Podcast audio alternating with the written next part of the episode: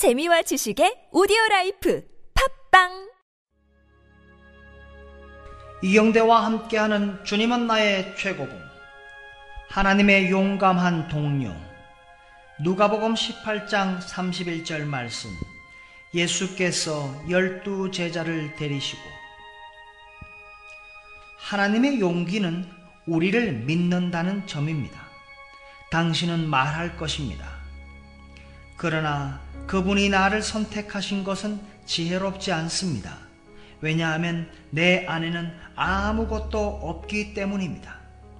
나는 아무 가치가 없습니다. 그러나 바로 그러하기 때문에 주께서 당신을 선택하신 것입니다. 당신 안에 뭔가 있다고 생각하는 한 그분은 당신이 자신의 유익을 위해 섬길 것을 알기에 당신을 선택할 수 없으십니다. 그러나 당신이 주님으로 하여금 자신에 대해 더 이상 바랄 것이 없도록 하면 그때 주님은 당신을 택하셔서 함께 예루살렘으로 가게 하십니다.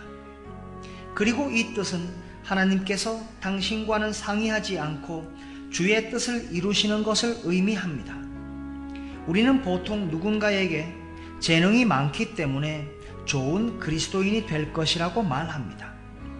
그러나 실제로 초점은 우리의 재능이 아니라 가난한 마음이며 우리가 무엇을 가지고 있는가 그것이 아니라 하나님이 우리 안에 무엇을 넣으셨는가입니다. 곧 우리의 자연적 성품의 능력 및 지식, 경험이 아닙니다. 이러한 모든 것은 사실 하나님께는 아무 쓸모가 없는 것입니다. 정말 쓰임받기 위해 갖추어야 할 유일한 것은 하나님의 위대한 강권하심에 사로잡혀서 주님의 동료가 되는 것이라고 고린도전서 1장 26절에서 31절에 말씀하고 있습니다. 하나님의 동료는 오직 자신의 가난함을 깨닫는 사람만 가능합니다. 주님은 하나님께 여전히 유용하다고 생각하는 자들을 향해 아무것도 할 수 없으십니다. 우리가 그리스도인이 된 것은 자신이 아니라 하나님을 위해서입니다.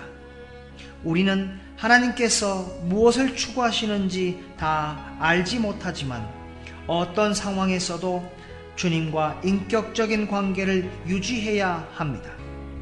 우리는 그 어떤 것이라도 하나님과의 관계를 파괴하는 것을 허용해서는 안 됩니다.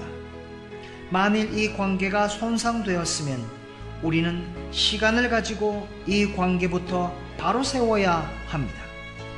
기독교의 중심은 우리가 하는 일이 아니라 우리가 유지해야 하는 하나님과의 관계입니다.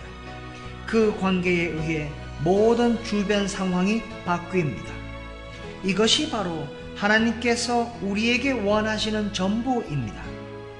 우리가 계속적으로 공격을 받아 손상되기 쉬운 것도 바로 하나님과의 관계입니다.